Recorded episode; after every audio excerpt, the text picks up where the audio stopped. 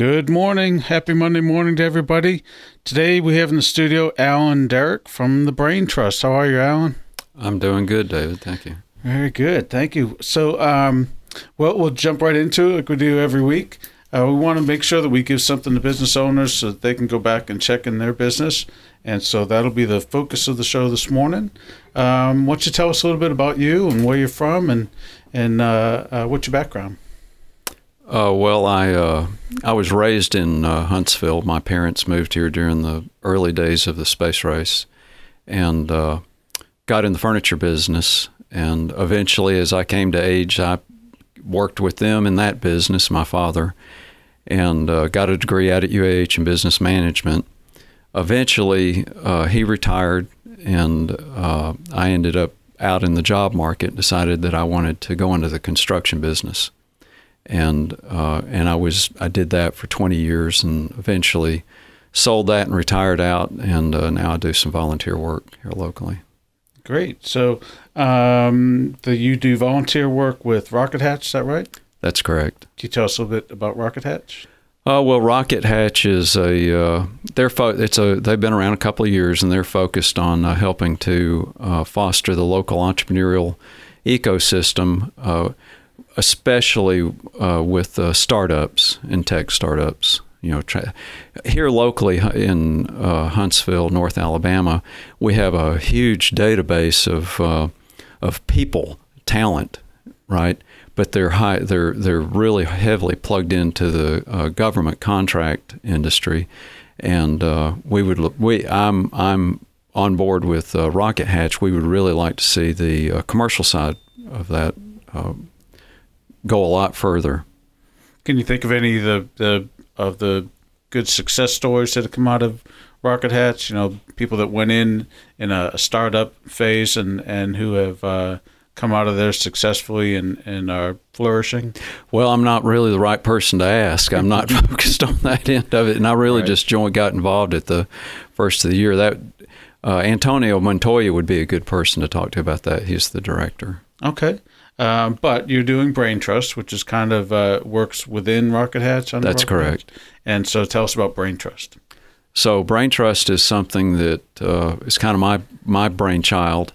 Uh, I got uh, involved and started that a little over six months ago. Is it's under the uh, Rocket Hatch umbrella, and uh, what Brain Trust is is it's modeled after something I was involved in when I was in business years before, and it, what it boils down to is a roundtable environment where uh, entrepreneurs all come together at different phases in their business and meet periodically and present uh, issues or challenges. And uh, the idea is that then they can come away with uh, strategies from those meetings. Okay. Um, and I'm familiar with that. I kind of do that with my own uh, coaching clients in, in uh, more mature businesses. So I know those can be really successful. Um, so, uh, what kind of uh, uh, successes have you seen out of that, and and uh, how are people using that to to uh, help them with their businesses? Well, it's real common that uh, we'll have people come in and ask questions like, I guess I'll give examples like they really know that it's important that they engage their customer through social media, but perhaps that particular uh, proprietor founder uh, doesn't do that very well, and so then they may come kind of to us lost, saying, uh, "How I, I, really don't feel uh, that desire or drive to do that. How can I tackle that? I don't really understand this thing." Another one really common issue that we see is uh, people uh, tend to want to try to hoard the bookkeeping role themselves and to save money. And so then the books stay messed up and they don't get solid reports. And so they'll come to us struggling with that. How can I overcome that issue? And uh, I guess the list really goes on. If you want me to sort of like say, well, what's you know kind of a, a glowing success? A lot of these people come back and you you can hear them say, "Hey, I took yeah, I took care of that. That that problem is no longer an issue for me." uh, now I've got this new one, right? I've got an employee, or they, they may describe a problem with a key employee and not even realize that that's the problem they're describing. All. And so then the group can come back and say, hey, you know, really, it sounds like the real problem is this person you've got working under them. So then they move to the next level and come back the next month. As far as something that we can uh, talk about uh, that's like a big deal right now is that uh, Alabama Launchpad is this uh, program administered out of Birmingham that uh, grants roughly $250,000 three times a year to applicants, and they do it in cohorts, and we're halfway through one cohort right now. And uh, through our programs, uh, uh, so they've drawn on some of the brain trust uh, brainage, and uh, they being Rocket Hatch, and have helped some of these companies that are going through that program. And uh, so they had ten. We had a, a, we encouraged and had a lot of people from North Alabama apply to get into Alabama Launchpad, and uh, you want to continue after the music? Okay, sure. so I'll finish that story. It's pretty neat. Okay. Uh, we're talking with Alan Derrick from the Brain Trust and Rocket Hatch, and we'll be back in a minute.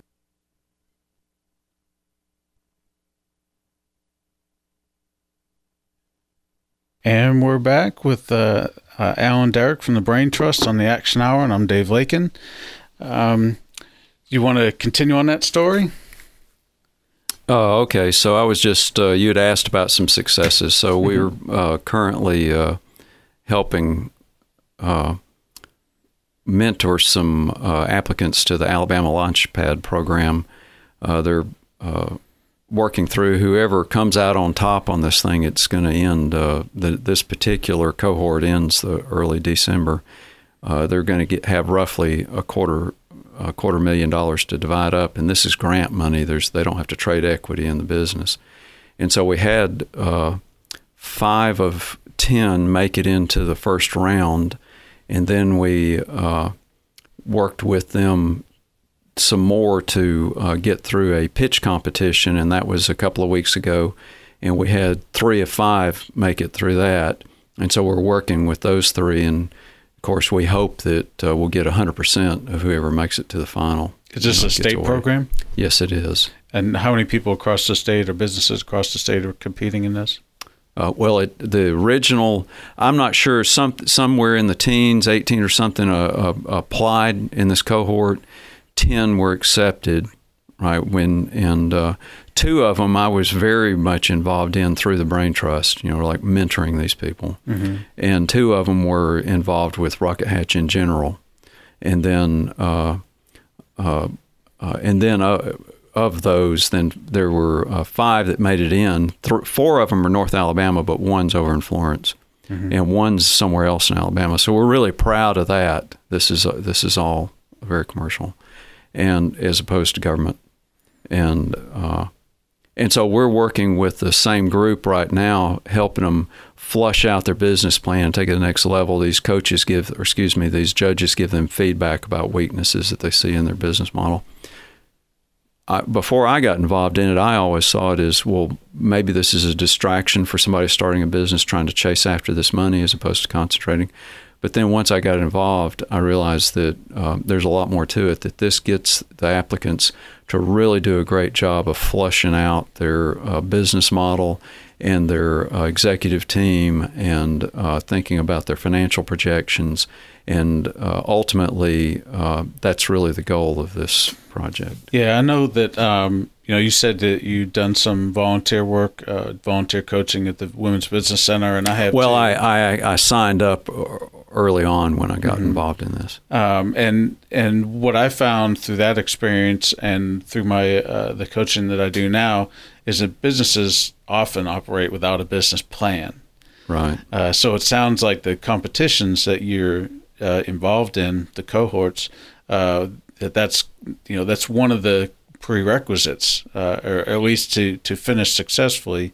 Uh, they will have accomplished a, a very detailed business plan as to you know what is their um, what is their product, being able to explain it well in in uh, in technical terms and in simple terms, um, and then uh, you know who is the target market for that, and uh, you know what are their their startup costs going to be and their long term costs, and um, you know in in creating that in in being able to compete well uh, for the grant money, they're going to have to come uh, come up with all the the um, components of a great business plan.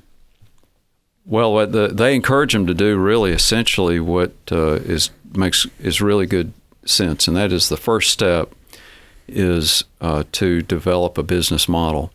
And a lot of people uh, make the mistake of thinking of that as something that you sit down in your office or dining room table and, and do uh, yourself.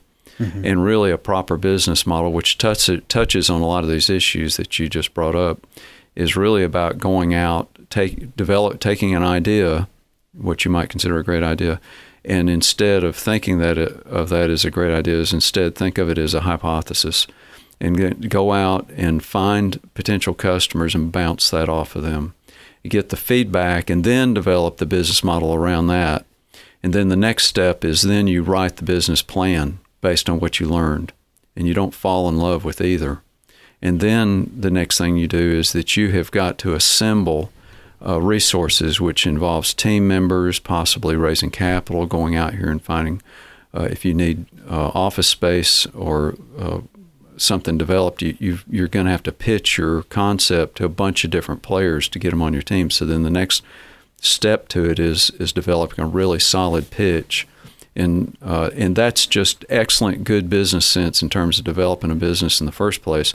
And so this uh, Alabama Launchpad, that's the steps they take them through: is develop a business model and submit that. They get feedback, then develop a business plan, submit that, get feedback, develop a pitch go pitch the judges, get feedback on that. Then they give them an opportunity with input to rewrite all that stuff and tune it up. And then this next uh, uh, competition uh, in uh, early December is is when they get the, the win or lose.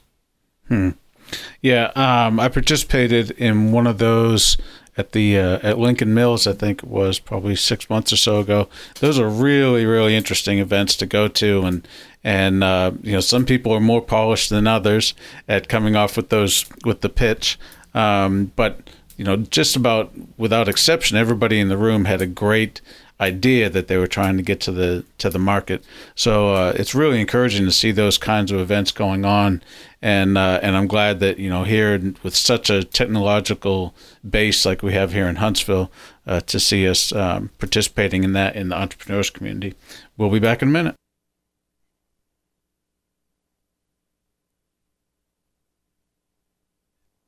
Welcome back. We're talking with Alan Derrick from the Brain Trust. Um, so, Alan, you are truly an entrepreneur. Uh, you know, you some folks uh, have started one business and have been very successful with it, and and uh, and although uh, that you know the arguably you know they're entrepreneurs, but um, when I think of an entrepreneur, it's someone who has done many businesses, uh, or at least a few, and uh, and you know, as you know, being a business owner isn't always about wild success. Um, so if we can go back to the beginning, uh, you said that you went to school for business administration. Is that right? That's right. And why that? Your dad was a was a, a furniture, you know, sold furniture. So why'd you choose business administration? Well, actually, I asked him. I was thinking, you know, I'm senior in high school, and he said, "Well, if you get a degree in uh, something to do with management, no matter what you end up doing for a living, you'll always manage." If you're successful, you're going. So I said, okay, well, I'll get a degree in that. Sounds good to me. uh, and what were your interests in high school? Would you, you know, did you did you play sports or, you know, what were you interested in? How did you spend your free time? Uh, actually, I uh, liked uh, making things in the garage. I liked fabricating metal, uh, like uh, modifying motorcycles and cars and that kind of thing. Okay, and so that's kind of come full circle with what you do now. Is a it's kind of a hobby, spare time thing with your artwork. Uh, that's right. Yeah, I make this uh, metal sculpture and sell, hawk it on the internet. Awesome. So, not to, to jump entirely all the way forward, um, you came out of school and you started working with your your dad in the furniture business, right? That's correct. Um, didn't love that. Well, we weren't, uh, as you can imagine, uh, we would we didn't always see eye to eye, and at one point there, I stomped out the door and went and started a business. All right, probably the first one who's ever done that. so, what was the business you went out and started? Uh, it was a publishing business in uh, arts and crafts. Uh, basically, these uh, books and products that you could buy uh, at the craft store of the day. Um, how long did that last? Uh, I think I was struggled along there for about three years before it collapsed. Really? Mm-hmm. Okay, um, and so now looking back with all that you know over the years about business, um, why did that fail? I did everything wrong. Come on now. did you do any marketing? Uh, yeah, I did marketing, but uh, the real, I think the real problem was is that it, it, did not leverage a core competency. There was way more people in the industry that I was competing with that had a greater core competency in the industry than I had. Right.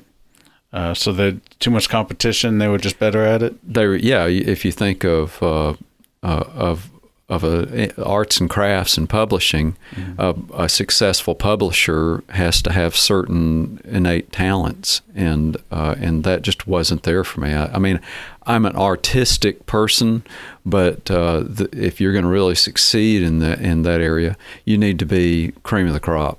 Right. Yeah. Um, so where'd you go from there? Uh, well, I went back to work. For, I went crawling back to my father and went back to work for him. Unslammed the door. um, and then eventually you so eventually you went from there.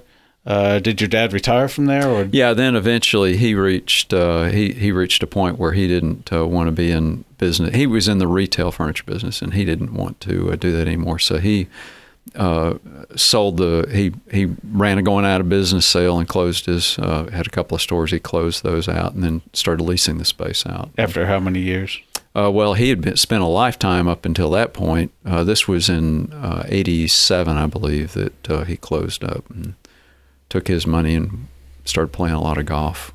Yeah, took his ball and went home. Yeah. Mm-hmm. So, what'd you do from there?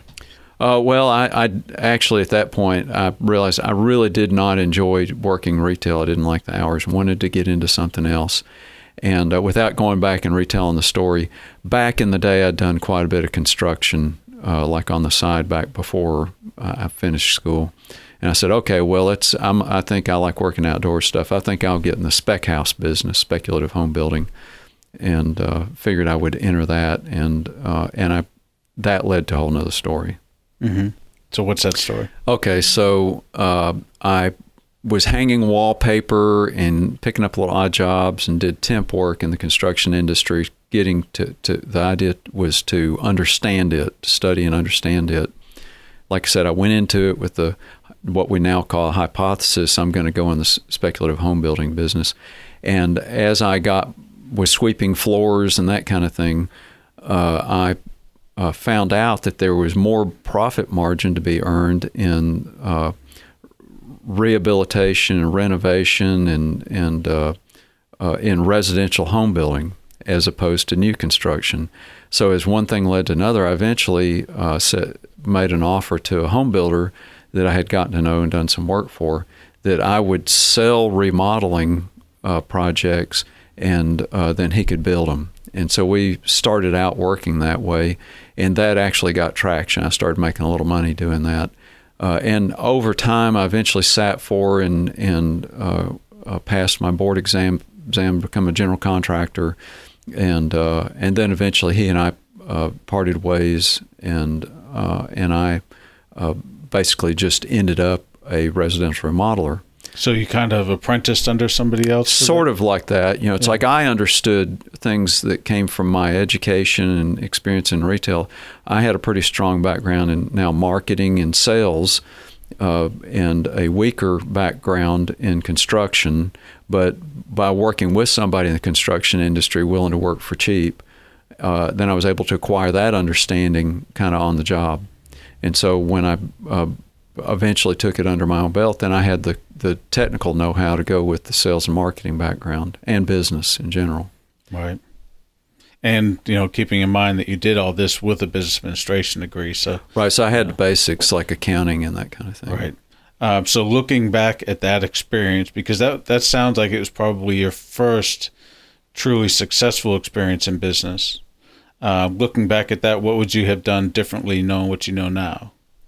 Well, then, uh, well, the then the first pivot. Well, actually, I guess thinking that I was going into the cons- into the speculative home building business and ended up in remodeling was a pivot. Mm-hmm. But the second uh, time was uh, that uh, I found I had a that that that artistic talent or design talent. I'd had some drafting and, and self study. Had taken some classes from the so, our builder Association, and I uh, phased in remodeling. So we've, I mean, excuse me, uh, design. So I ended up getting a, a, following of customers based on design and and uh, construction as a package like that. Mm-hmm.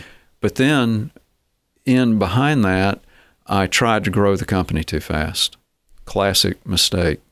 In other words, we became popular, and I was able to land jobs and then I tried to hire my way into fulfilling those jobs, and we began to stumble and make a lot of mistakes uh, where you would see volume growth, but then profit erosion, right? Mm-hmm. And so that was the first one. And uh, then the second stumble was in the early 90s. Uh, there was a big downturn in the housing industry, and what that did was that drove competitors into our market. So we really kind of struggled through that period, but we stayed profitable through there, whereas others were kind of like going out of business because they were directly involved in that was the savings and loan debacle. Some mm-hmm. of you mm-hmm. may remember that. Mm-hmm. And so that was a powerful lesson learned that served me very well years later in a very big way.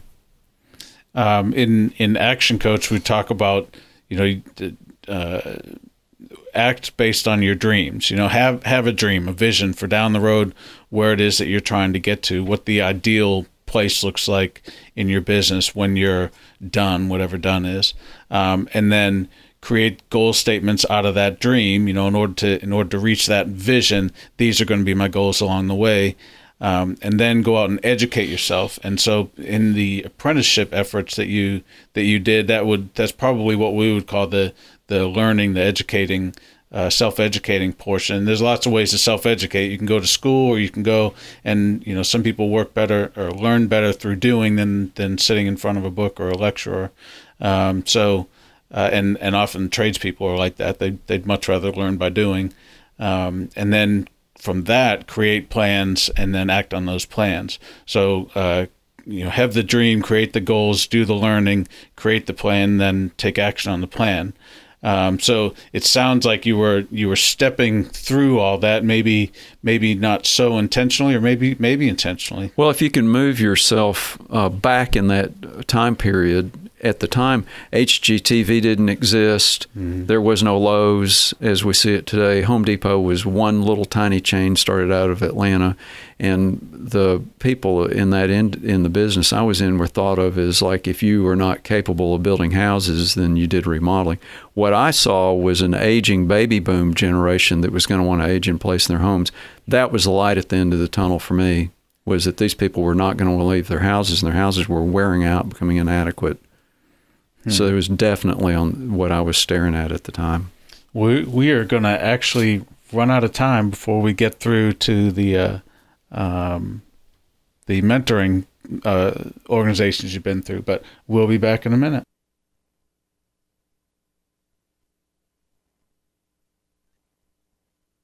Welcome back with Alan Derrick, and I just want to wrap up that last segment really quick uh, by saying this: the first business that you went into um, it seemed like you didn't take the time to do the the goals and the uh, you know have the vision, set the goals, do the learning, do the the planning, and then take action. You just kind of jumped in and accomplished it. Would that be fair to say? Yes.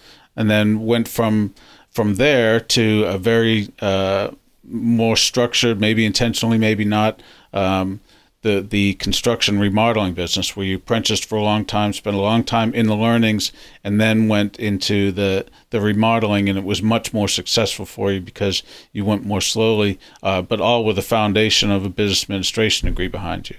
What's really funny is today we study the lean startup methods, mm-hmm. and if you uh, go back and look at what I did groping around in the dark at that time, that's exactly what I did with the construction remodeling. Yeah, it's like I was yeah. basically uh, like testing ideas. A much more mature there, approach to business, right? And it was like the the light at the end of the tunnel. And that, that's the direction. That's the way I'm piloting the ship. But I've got a tack to get there. And then from there, you went into what? With the the mentorship. Oh, what happened was is you know after uh, I grew too fast, we uh, retrenched and uh, became prof- profitable again. But then I was being worked way too hard, and in the mid '90s, I got myself uh, involved in a, a, a, national peer support mentoring group that was specific to our industry. And in that, what I got from it was uh, validation about things I was doing right and guidance on things that I was doing wrong uh, from peers and uh, was able to incrementally engage in continuous improvement. We would meet every six months somewhere in the country, would fly in. This was a, a for pay operation, it wasn't cheap. And uh, over a number of years, we I just took it up a level, took it up a level, took it up a level. It was also included uh, quality of life, included piloting, you know, steering the company in in the direction that the customer wanted us to. And uh, the time came eventually uh, where I was working part time and making a good living. My wife, specifically, my wife and I were sitting down, you know, at the end of the year with our accountant, and uh, he said, "You know, you've really made it here. You know, it was." Uh, it was uh, just a uh, turning moment. And I said, You know, I really don't want to continue doing this the rest of my life. This was a conversation she and I had over dinner. I said, I want to exit this business. So we spent the next three years getting the thing ready for sale. And I eventually successfully exited and sold the business. And uh, actually, the guy that bought it, I got him to get back involved in that same group. That's great. We'll be back in a minute and we will wrap it all up.